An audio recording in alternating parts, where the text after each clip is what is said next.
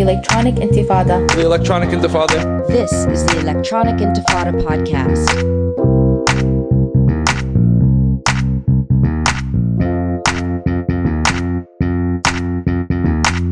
I'm Nora Barrows Friedman, and you're listening to the Electronic Intifada podcast. And we are experimenting with a brand new format for the podcast. I'm really excited to have my colleague of nearly 10 years, Asa Winstanley of the Electronic Intifada, joining me as co host. Hi, Asa. Hi, Nora. How are you? I'm good. It's so good to hear your voice. Yeah, likewise. Um, 10 years, colleague of 10 years. Um, yeah. It doesn't seem possible. Let's just put a positive spin on that and say, you know, it shows the vast amount of experience we have. Which is actually true. Like, well, there's no point in false modesty here. Come on, like, we're good. we do good stuff. but yeah, good. I'm excited so, for this. Me too. And I think, you know, we're going to bring exactly the same level of um, deep analysis and in depth conversations about um, human rights issues in Palestine, and we're going to be hearing from um, wonderful guests who you know are doing uh, the work that that EI has been known for, um, from you know analysts and journalists and activists, students, um, people who are putting Palestine on the map and and making sure that this story gets the attention that it so deserves. So I'm excited to have you as co-host and um, in in a few minutes, uh, we're gonna go to an interview that you and I just recently did about one of your stories uh, that's been making the rounds in social media uh, about the uh, manufactured crisis of anti-Semitism in the UK Labour Party. Um, but first, I wanted to see what stories have piqued your interest lately, either that we've published on EI or uh, elsewhere uh, in the media. what's been catching your attention lately? Well, I read a story today um, from earlier in the month, actually, catching up with some stuff. Um, and I read a story by our colleague uh, Maureen um, about the Golan Heights. Uh, and the headline is Republicans push recognition of Israeli annexation of the Golan. And this is a story about um, a small group of influential hard right Republicans who have been calling for US legitimization uh, for the illegal Israeli occupation of the Golan Heights, which is a, people who don't know, is a region in southern Syria which Israel has occupied since illegally since 1967. Um, I try and read all our stories about the Golan because it's a really it's a neglected story. Like Israel has occupied uh, a, a, part of Syria for decades, um, and it, there's there's a lot of similarities with Palestine. So Israel has ethnically cleansed Syrians from the Golan Heights and has built settlements. Uh, uh, they demolished Syrian villages in the Golan Heights um, and built uh, Jewish-only settlements on top of them. So um, this article uh, is about um, how uh, Ted Cruz, um, one of the worst people in America, um, has is basically pushing for America to uh, recognize uh, the Golan occupation and to make it like to say, yeah, this is actually part of Israel, not Syria anymore. To completely annex it. Yeah, to completely annex yeah. it. So in 1981, Israel declared the Golan to be part of uh, to be part of its state, like which is some, a move that it hasn't made in the West Bank because you know they don't have anything near a majority um, of the population there, and annexation would sort of imply giving citizenship, which they don't they don't want to do because there's too many too many Palestinians in the West Bank. Um, the population, the Syrian population in the Golan Heights, um, because it was ethnically cleansed to a far greater degree um, in terms of percentage of the population, it it makes it uh, easier for them to sort of annex. Um, so, what Ted Cruz and these Republicans are doing is trying to push for recognition, push for like so it it's like it to me it's like a sign of how the Israel lobby eff- effectively thinks it's captured the White House. Like so, Trump is the most pro-Israel president ever. Like each president is more pro-Israel than the next. So it's um, it's something that like with with um, John Bolton in place as the national security advisor, he's also incredibly Zionist. So like, and now with Elliott Abrams back back in power, Elliott Abrams who uh, who helped. Um, usher in, uh, you know, dictatorships and and and allies of of U.S. Um, imperialist hegemony all over the world, including in Palestine. Um, he's he's back uh, working for the Trump administration's goals in Latin America. Yeah. Yeah, it's it's like um, all the worst people from the Bush era, yeah, um, and going even further back are just sort of back basically. So, uh, yeah, that's what I was looking at. Um, what have you been looking at this week, Nora? Well, um, we're we haven't published anything on this yet, but but definitely forthcoming. Um, I've been watching closely the, what's happening in the Senate. Uh, Marco Rubio, who's the Republican senator from Florida, he was uh, pushing for a the first bill of the the the, um, the reopened government to, to basically protect states uh, in punishing supporters of the BDS movement, boycott, divestment, and sanctions. Um, unfortunately, on Monday night, that um, his bill, after being defeated three times in January during the shutdown, the bill was passed. Uh, it it passed a motion of cloture, which means that it then gets to have a full debate in the Senate, and then if it passes there, um, goes to the House, and if it passes the House, it becomes law. So um, I've been watching that very carefully. But while that has been going on, there is a brand new group in the Democratic Party um, who have been who have formed um, in order to combat what they see as a uh, dissociation with um, kind of party line um, affiliation with Israel all these years. Yeah, um, they're, they're yeah. This bill you you uh, talking about is a bill that would effectively uh, outlaw BDS in the U.S. Um, is, is that a is that a fair sort of summary of? Um, so there's two different there's two different bills. The one that um, seeks to really criminalize and even inflict prison sentences on supporters um, of the boycott campaign has been um, kind of stalled uh, in the Senate so far. That's the Israel Anti Boycott Act that was proposed by Democratic Senator Ben Cardin of Maryland. Um, but this one, Marco Rubio's bill, uh, really just does the job of protecting states. There have been 26 states so far that have passed these anti boycott measures. Um, and so Rubio's bill would protect those states in upholding punishments against supporters of the boycott. So, you know, whatever states decide to do, if they decide to, to out, you know, outlaw BDS activism and campaigning, or to just levy fines and punishments against um, supporters of the boycott, then uh, then it, it, would be the state's rights to do so, and they would be further protected against any sort of um, you know courts um, or and and these laws, of course, have been challenged in federal courts so far. Uh, Kansas and Arizona, the laws there have been blocked by federal courts. There's been another um, challenge to the the state law in Texas. Um, and we're seeing another one in Maryland, actually, Ben Cardin State, um, a, a, law there being challenged. So yeah, so yeah. state right, states' rights is uh, something. it's quite resident and quite apt, really, isn't it?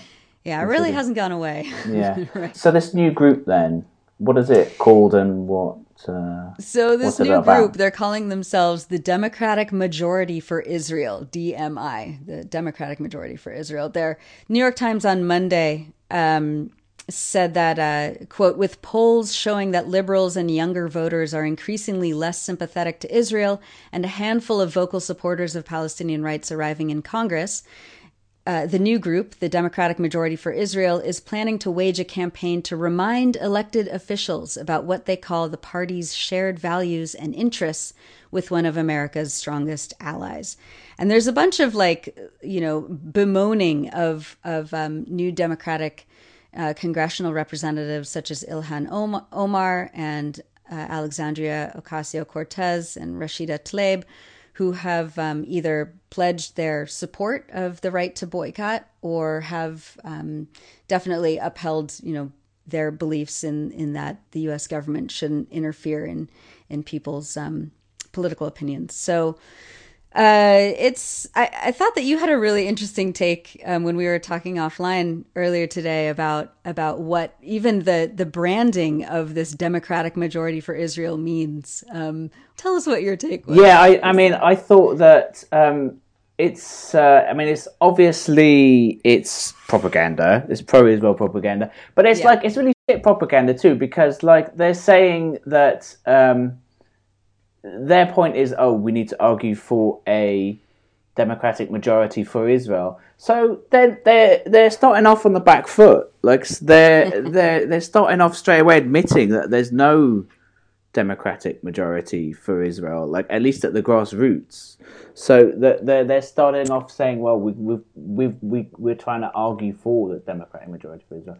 So what like it's uh, I mean it's, I, I, suppose we should welcome this really. Like it's uh, this I mean it really shows also the desperation um, that Israel lobby groups who are financing these these uh, these representatives are are going to you know like the, there there's a lot of panic and disarray mm um, by these, you know, kind of long held lobby organizations like AIPAC and, and the ADL and, um, and the, the American Jewish Committee, who are uh, in secret memos. They are, they're really crestfallen that their narrative, that their propaganda efforts are are not being taken seriously anymore because yeah. people have more information than ever before about what Israel has been doing to Palestinians.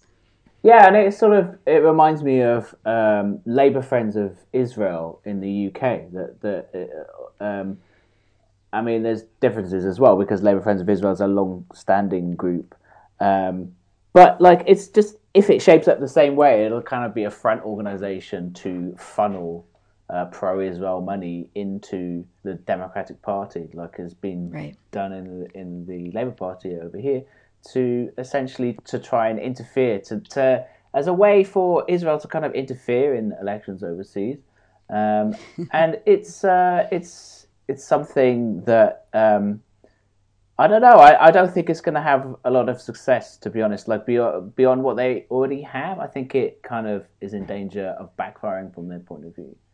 Um, right. But I guess we'll we'll see. We'll see how. Yeah, I'll be keeping a close eye on uh, DMI the Democratic majority for Israel um, to see exactly who jumps on board and um, which lobby organizations um, hold their hand, et cetera, et cetera. It's going to be interesting and, and probably pretty nauseating as well. Yeah, most definitely. Well, um, let's uh, let's go to a quick music break, and when we come back, Asa, I will interview you about your uh, recent story on the, as I said, the manufactured crisis of anti-Semitism in the UK Labour Party. We'll be right back.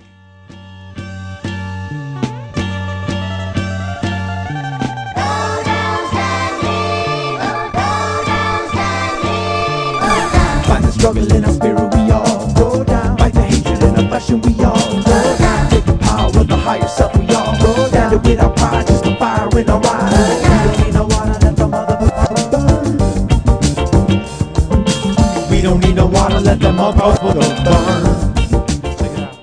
So, Asa, over the past uh, few days, you've published a story that uh, is titled Fake Labor Accounts Fueling Anti Semitism Crisis in scare quotes. Um, tell us a little bit about the background to this story and what you found and the significance of those findings. Yeah, I found a, a lot of bad things. Like, honestly, researching this story was sort of really diving into the sewer. Um, and it's kind of the tip of the iceberg as well. So, essentially, what I found was this network of Twitter accounts which are fake, like they use fake photos. Um, and fake names, and they just generally look fake. They have fake followers as well. They look like they're bought followers potentially. Um, not that many followers, uh, but like just enough to make them you know, superficially look like maybe they're just somebody's new Twitter account or something like that. But when you dive into it, it's pretty clear that they're fake. Um, and they claim to be Labour Party supporters, Labour Party activists. Um, some of them claim to be Muslims. Some of them claim to be just sort of quite stereotypical um, leftists, you know, um, and stereotypical Muslim sort of extremists. Um, some of them.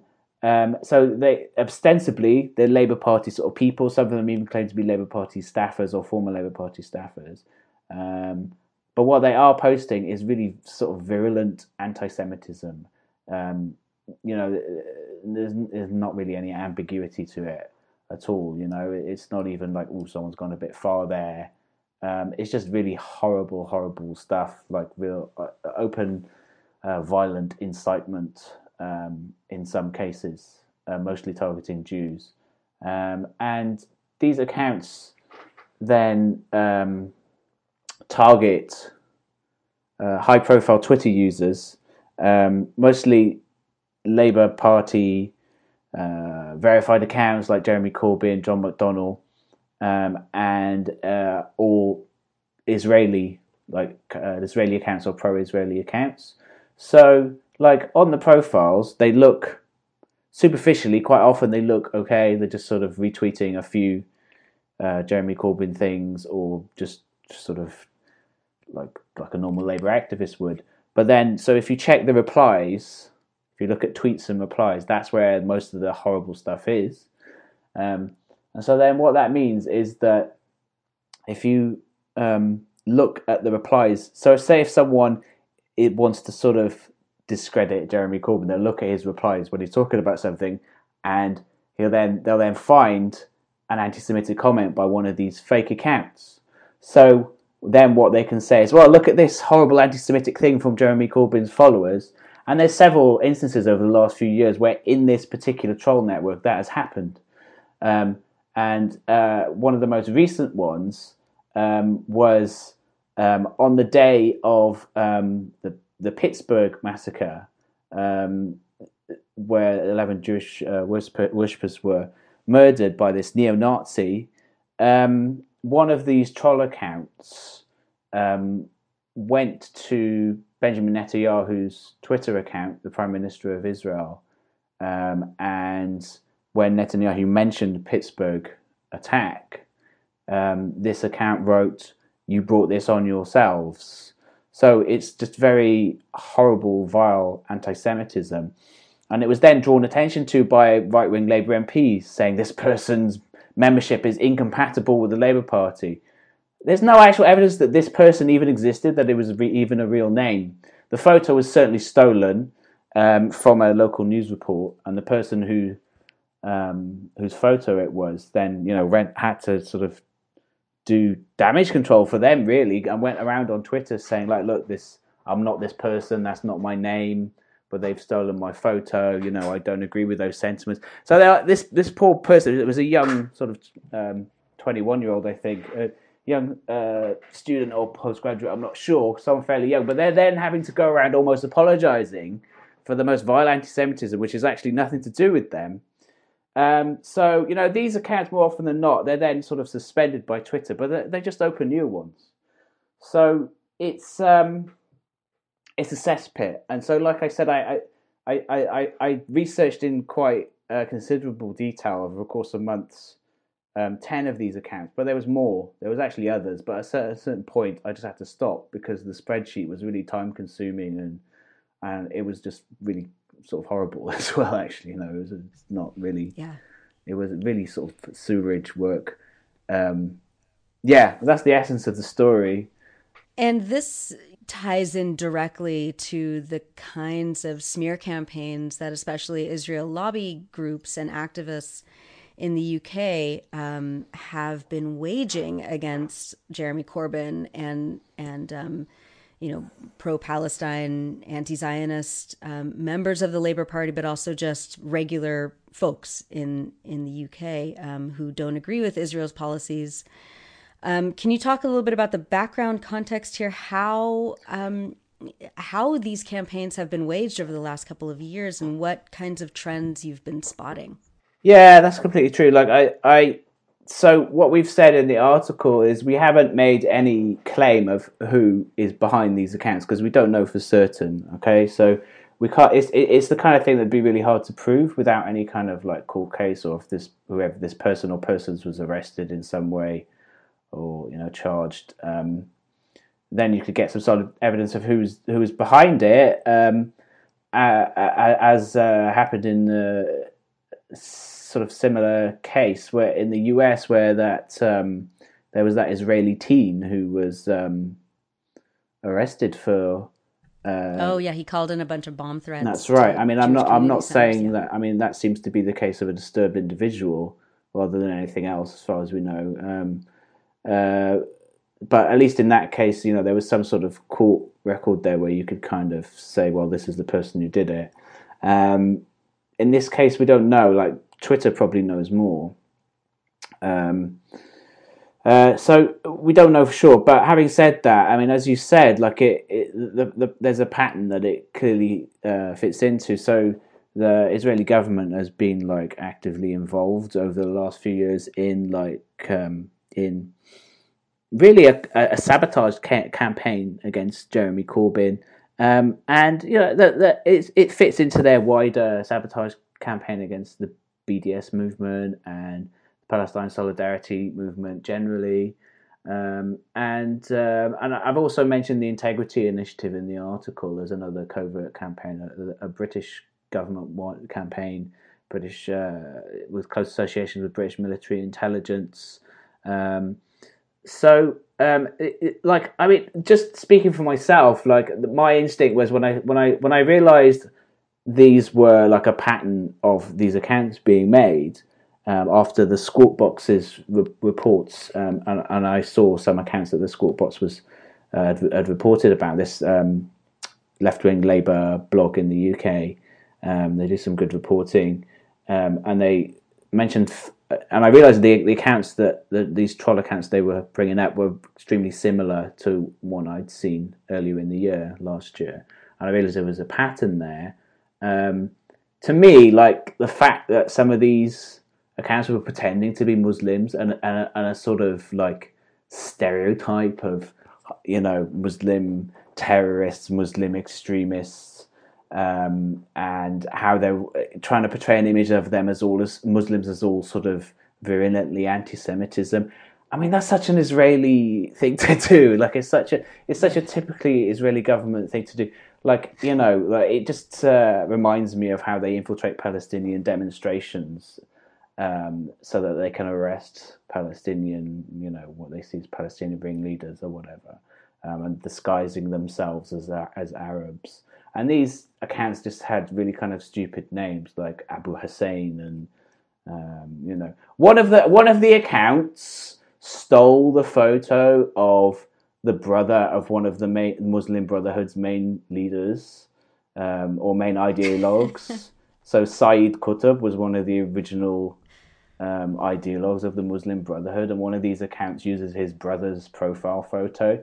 So there's almost like I don't know, you can kind of and another one of them was just taken from a Daily Mail story about um, an alleged ISIS, um, you know, terrorist who'd uh, been out to Syria or whatever, I, I, think, and had been convicted with some material support for ISIS. So it's just like it's either and another one that's supposed to be a leftist has just got a, a, a beard, you know, it's supposed to look sort of like a hipster kind of thing. Right. Um, so it's kind of ridiculous in a way. So it's kind of ridiculous and laughable, but the stuff they're coming up with is really vile stuff. Right. Um, right, and it does real damage. Um, have you been able to assess what kind of impact this has had on Jeremy Corbyn's campaign or the Labour Party or you know Palestine solidarity groups in the UK? Like it's definitely these have. I mean, I, I detail in the article like. Um, specific ways that this particular network fed into key moments. It's not that they had like a lot of followers, but they were. Um, so it's different from some of the Israeli uh, social media covert influence campaigns, whereas some of the Israel projects um, Facebook groups had some postings. You know, uh, at least one or two postings that I saw that had that ran into tens of billions of views. This is a, a different far different magnitude than that. It's more about disruption and discrediting rather than influencing per se. Um, but it, it, has an influence on the debate because then it's sort of magnified by pro-Israel and pro uh, and and and uh, right-wing anti-Jeremy Corbyn forces within the Labour Party. Um, and they're saying, "Look how terrible this is," kind of thing. And this is these are the extremists that now want to run the Labour Party. This is what what has become of the Labour Party, all this kind of stuff. Um, right. And that's definitely fed into this whole narrative of, an, of a so-called anti-Semitism crisis, or even what they're saying is that the Labour Party is institutionally anti-Semitic. Um, that whole narrative has had a massive effect on the Labour Party. It perhaps hasn't had as much of effect as they would want to, wanted it to. Um, I, to me, one of the main goals has been to actually demoralise the grassroots because the strength of Corbynism, to me, and I think you see this in the most credible analyses of Corbyn and Corbynism, is the strength of it is actually the movement that it was. It's not so much about Jeremy Corbyn as a person himself as like a popular movement behind him that people realised that actually, you know, Parliament is sort of is kind of so like um seriously like it's it's it's only part of it and like the, right. the, the the reason there was such a grassroots movement behind Jeremy Corbyn was because that he's kind of different to a lot of politicians, although you know he has his own weaknesses and everything.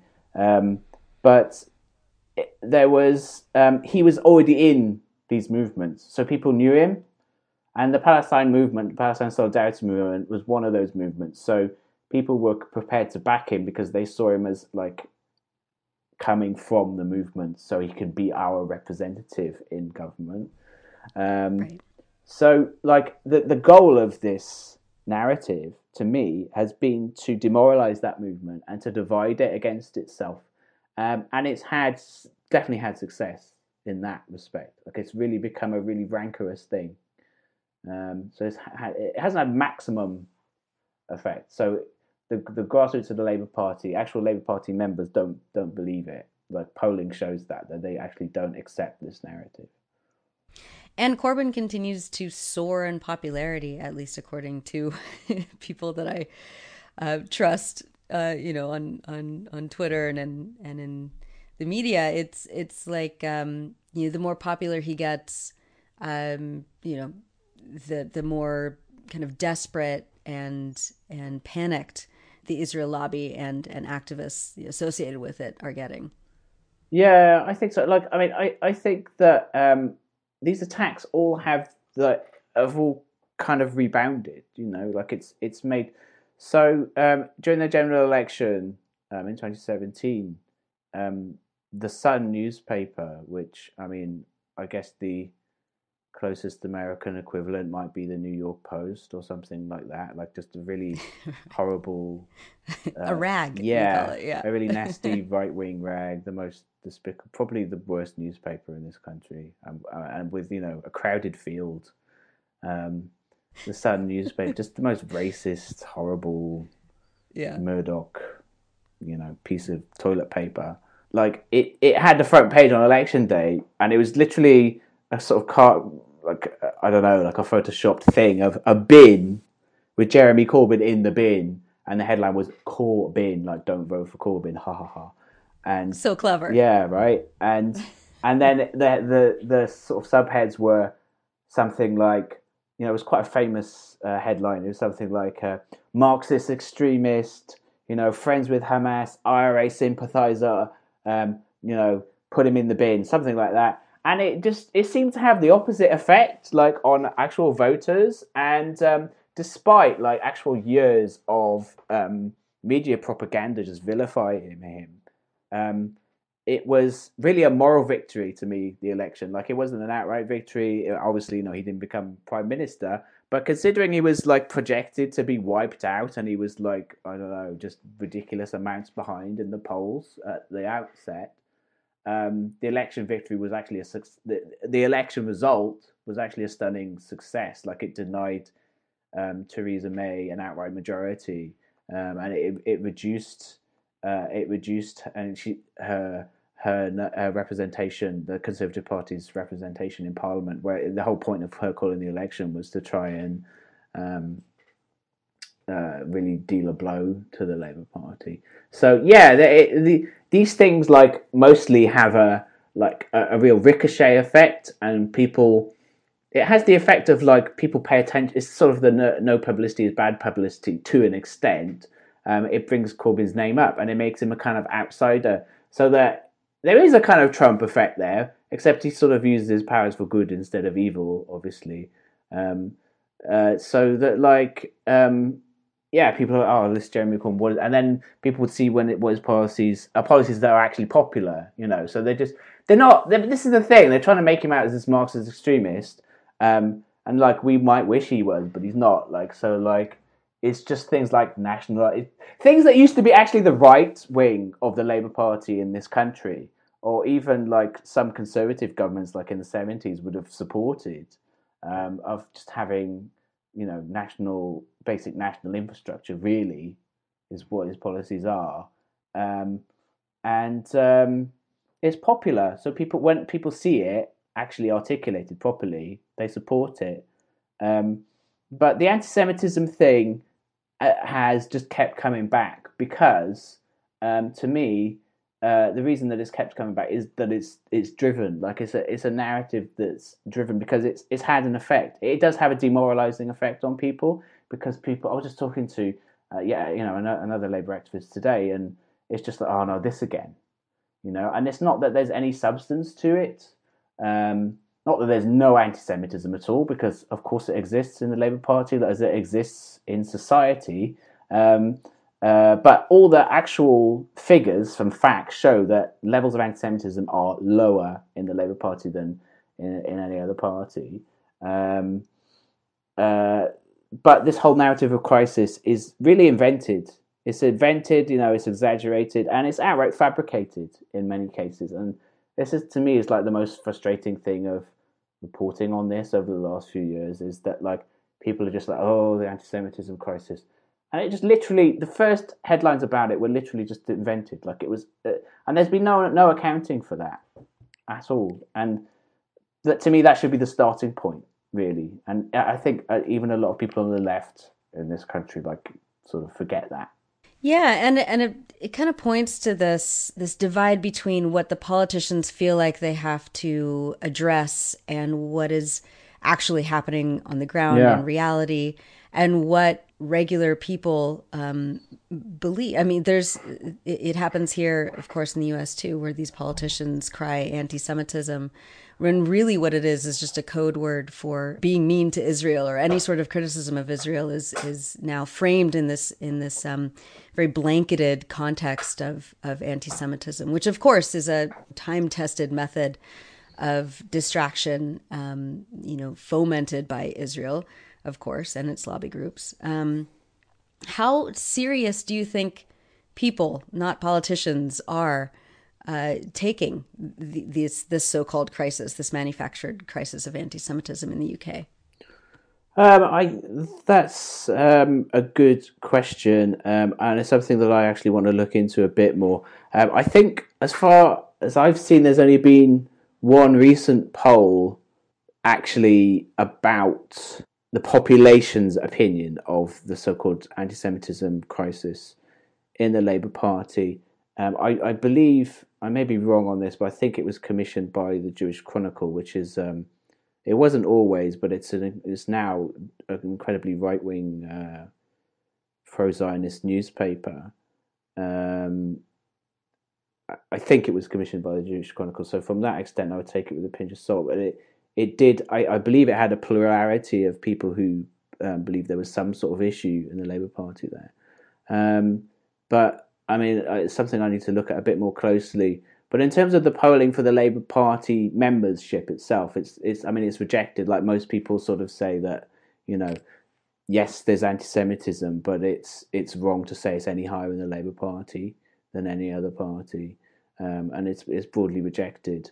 Um, and I think, I mean, just anecdotally and my impression in general is just, is just that people are just kind of just general in terms of general population people are just kind of bored by it really, and just sort of thinking that what is this, and confused as well because the thing is as well that it does it is is a really damaging thing, and it, it is is actually a damaging thing to um, real principled anti-racism and to fight uh, the right. fight against actual anti-Semitism because people then do get Israel and Jew, Jews and Jewish people, Jewish communities conflated together. You know, that's right. And um, if Israel sort of presents itself as what it called, you know, what Netanyahu once called, you know, didn't he call himself like the prime minister of the Jewish people in France? Like yes, he did. The, the, leader of the Jewish people. Yeah, exactly. Yeah. Yeah, I mean, what a fucking cheek! Like, who? I mean, I mean, if you know, if I was Jewish, I would think like, I didn't vote for you, you know, sort of thing.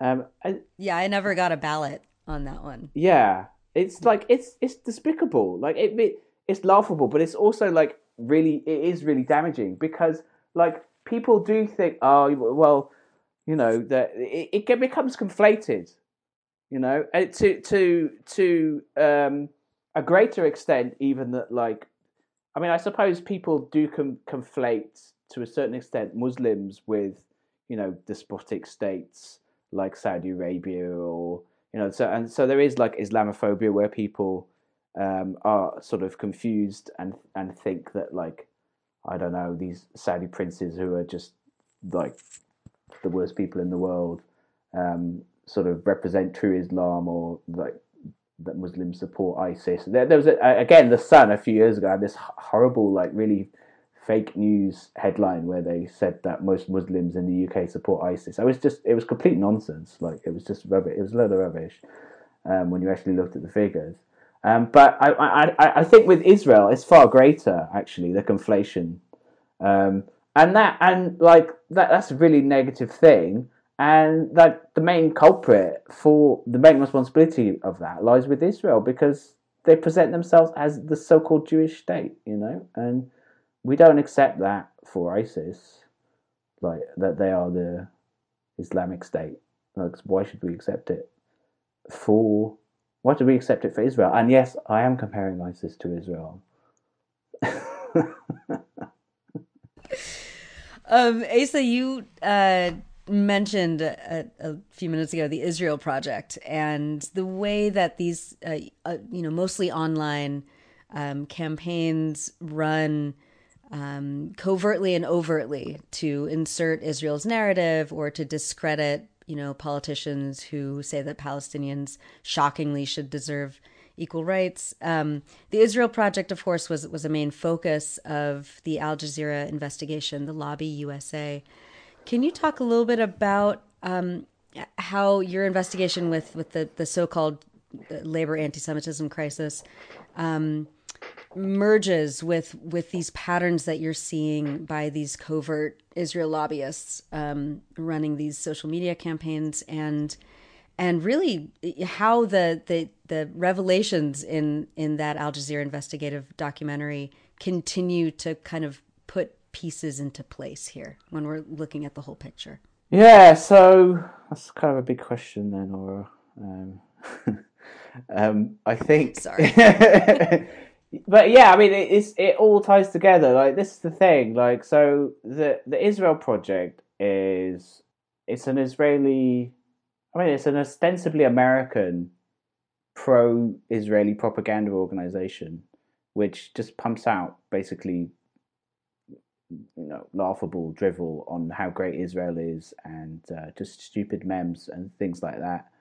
Um, but what the what um, the Lobby USA, Al Jazeera's um, censored documentary showed um, was that they were involved in this covert campaign to influence uh, Facebook users um, to. So what they did was they set up a bunch of Facebook pages which posted there, um, uh, which uh, on the surface had nothing to do with Israel. They were just stupid things about um, just like some pink sort of page, like right, donuts and yeah, yeah, just like ostensibly liberal feminism, um, but just right. like hey, look how great women are, sort of thing. Um, and but then just like 25% of it they sneak in like oh golda meir she was girl power you know 50 years ago just nonsense like that basically and uh and it has an you know it, no doubt it had an effect i mean I, can I just go off on like a side tangent rant here? Like, please, like, please. I, it, do you I've been waiting. Really annoys me about like some left. There's some leftists like who really are really down on the term the Israel lobby. Okay, and um, it actually really annoys me. Like, okay, I get like the critiques of Walt and Mearsheimer and all this stuff. Okay, you know, I understand there's there's limits to uh, the term Israel lobby. You know, I get that but like, there seems to be like a move afoot to like just basically ban that term, and it actually really annoys me because like it, it's it's it's a simple two word term which accurately describes what they do. They, I mean, there's you know cigarette lobby. Why wouldn't there be an Israel lobby? And like, yeah, okay, maybe it doesn't. It yeah, it definitely doesn't have as much power as it claims to. Like, uh, it's not as influ- it, it propagandizes itself. It says, oh, you know, it tries to portray itself as like this all powerful thing, the Israel lobby. It, that's that's how it's trying to present itself. Like it's it's in the interest of every lobby to do that, okay? But like to say like they don't have an influence is stupid. It's like putting your fingers in your ears and say, oh, it, it's kind of a hippie-ish argument if you ask me. It's like sort of hippies who say, oh well, adverts don't influence me, you know, sort of thing. And like, well, it, they would have put billions of dollars into advertising if it didn't have any effect. Do you know what I mean? So at the same time, the Israel lobby has an effect. Like, of course it does. Like it, it would. It, they wouldn't pour these millions into it if it didn't. You know, like Sheldon Adelson is is gonna demand like certain results for all the. You know, so like yeah, he didn't just pour fifty million of his own money into nothing. Yeah, yeah, yeah. There's I mean, a little bit of quid pro quo there. Yeah, exactly. Like so. Yeah, they don't. I mean uh, you know, there's two sides to it. Like, it's they're not a, at the same time. They quite often admit how they, you know, they're kind of wasting their money and they're not getting the results that they want. Um, but it does have an effect. Like, so, so like in the in the case of the Israel project, like as I mentioned a bit earlier, they um, there was some of these pages. Uh, I think one. I think it was from one of the. Pages which was about history, just like, oh, this day on history, so so and such such a thing happened, um, and uh, it was some video, and it was about Jerusalem, uh, and it got, I think, ten million views or something, you know. So it, this was going around, and it and that one was actually about um, Jerusalem and how suppose I think it was about how UNRWA.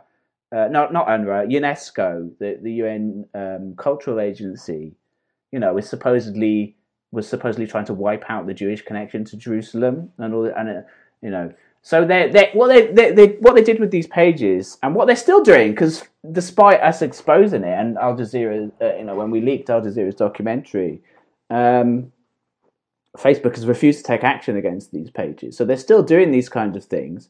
Um, they're infiltrating a pro-Israel narrative into like these seemingly innocuous pages and actually, when I looked at some of these pages, I did see some of my Facebook friends had liked these pages, just thinking, oh, you know, you just, you just, you know, just like a silly thing you follow online, not realizing what it actually was.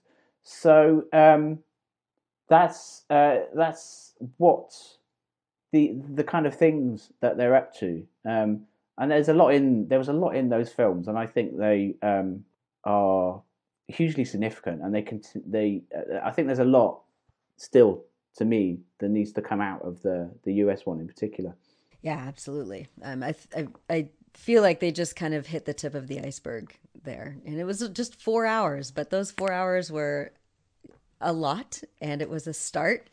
yeah, I feel I like we still more. haven't processed it ourselves because we right. were like so yeah. busy trying to leak it and leaking it that we probably yeah. haven't like covered it to the extent that we covered the the UK one because Al Jazeera actually right. managed to release that one themselves. Um, but it will. I mean, the, the UK one has been since it was aired. It was two years ago now. Wow. Um, it's been like a constant resource for me personally in, in my reporting, and I know it's been for others as well. So I think the US one will be that as well.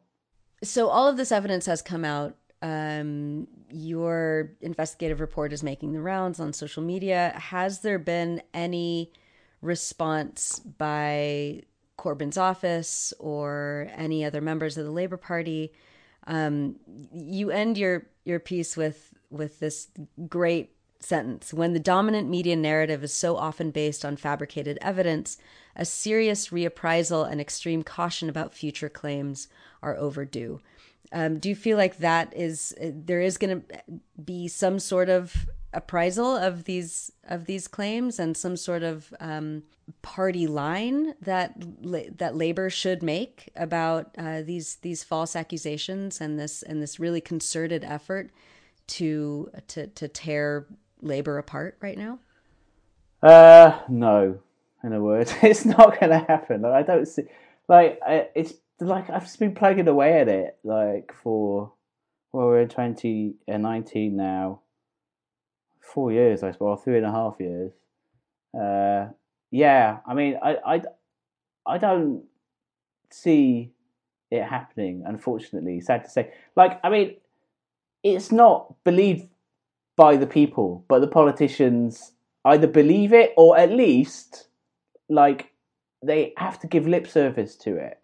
This is the thing. Even when they don't believe it, it's like they can't say it publicly because they're afraid of being targeted and singled out themselves. Because it, the crisis and the like the witch hunt is so um, it's in such a frenzy that like even to say well actually it's not happening or it's exaggerated or even to ask for evidence that in itself is singled right. out as an example of anti-semitism so if you just say like oh well i don't believe that labour's an institutionally anti-semitic party you'll get people right-wing labour party councillors uh, right wing, uh, you'll get JLM, Jewish Labour Movement, which is a very incredibly pro Israel group. Um, people on Twitter trying to start up a like a Twitter storm that will get the attention of blue tick journalists.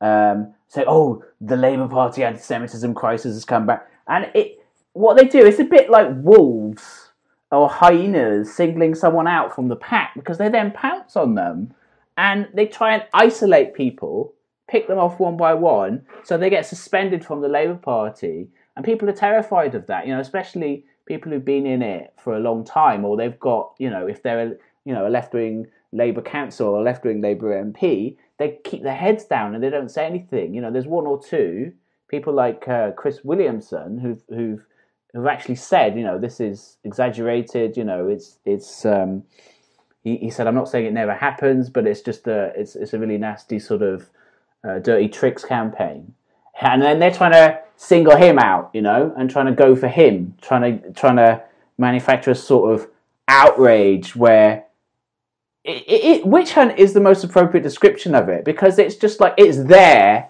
in the media and it, it reaches a, a, thing where it's just it, at certain points it's reached a stage of being in headlines every day where people can't stand up to it. And people then at the top uh, and it goes, unfortunately, it does go all the way to Jeremy Corbyn's office, where they where there's this dynamic where they just think, oh well, we've got to think of the greater movement, so they don't they don't think of it in this way, but we'll just throw them under the bus, basically. Oh, we can sacrifice one or two people. Oh, you know, if they just sort of get suspended now, we can bring them back later, kind of thing, when there's been a hearing. But and and that kind of and you can you can see the temptation of that. Um, but that dynamic has only like fueled this whole thing where instead of saying, well, actually, where's the evidence for this? It's just accepted as, ah, well, you know, there's no smoke without fire kind of thing. Uh, and uh, like the very beginnings of it in Oxford University Labour Club were an outright fabrication. It was literally a right wing, uh, pro Israel student uh, who were later left the Labour Party and joined the Lib Dems, who was saying, "Oh well, look, they, they, the Labour Student Labour Club is endorsing Israeli Apartheid Week. That is anti-Semitism." You know, and that that's where it all came from. That's that's that was the origins of it. You know, that was the first example of uh, accusations of institutional anti-Semitism, so-called institutional anti-Semitism. That's the evidence. It's no evidence at all. You know, it's it's it's it's it's actually evidence of a campaign of fabrication and defamation, is what it is. And people are unfortunately um, quite often too afraid to say that, even though they more often than not know it's the truth. People on the left, anyway. Um, So no, unfortunately, unless there's like um, a change of strategy uh, from the leadership's office where they say, well, actually, we're going to just start calling this out for what it is. Um, I don't see it. I, I just see it coming back and back time and time again because it has a degree of effectiveness in sabotaging the movement. If uh, if you could sit down with Jeremy Corbyn again, I know you did a few years ago. Yeah. Um, what advice would you give him right now? Like stand up to them. Like stop, stop capitulating. Like because look at okay. So you it, make that if you're making the argument that say, oh well, you know, we can't let this one issue derail everything else. Oh yeah, okay, okay, I can see that argument, right? But what has been the record of that? for three and a half years. What has been the record of that? Has it has it you know has uh, has conceding to them made them stop these false allegations? No, it's had the opposite effect. It just keeps coming back time and time again, and it's like. aside from all those sort of pragmatic arguments, like just print. This is the wrong thing to do. Like, why? Why are you just um, allowing people to be sort of thrown under the bus where um, they've maybe people have said people like Ken Livingstone, maybe uh, you know they didn't say the most politic things, but nothing Ken Livingstone said to me was anti-Semitic. Um, he was talking about um, uh, the historical connections between the German Zionist movement in the 1930s and Nazi government. Like it happened; it's a historical fact. Like uh, Ken Livingstone, you know, why why should he have been expelled from the Labour Party? for saying a fact, even if it was an inconvenient fact.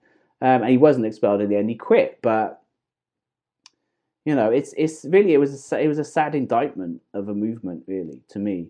Um, but I uh, I guess my my main advice to Jeremy Corbyn would be like, yeah, stand up to them. Like it's there's no other way out of it. You've got to knock it on the head. Asa, uh, your uh, report is called Fake Labor Accounts Fueling Anti Semitism Crisis. It's up now on the Electronic Intifada, electronicintifada.net. We'll be back in a minute. Stay tuned.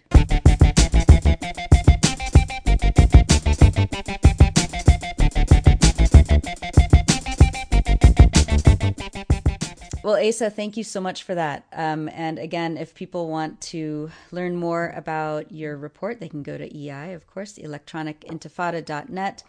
The piece is Fake Labor Accounts Fueling Anti Semitism Crisis by Asa Winstanley. Asa, thank you so much. This is going to be really fun going forward having you as co host on the EI podcast. Yeah, I'm excited. And uh, of course, uh, you can support us on iTunes, or now it's called Apple Podcasts. Uh, just search for the Electronic Intifada. Leave us a five star review, of course. Donate to electronicintifada.net. That's right. Electronicintifada.net. Asa, thank you so much.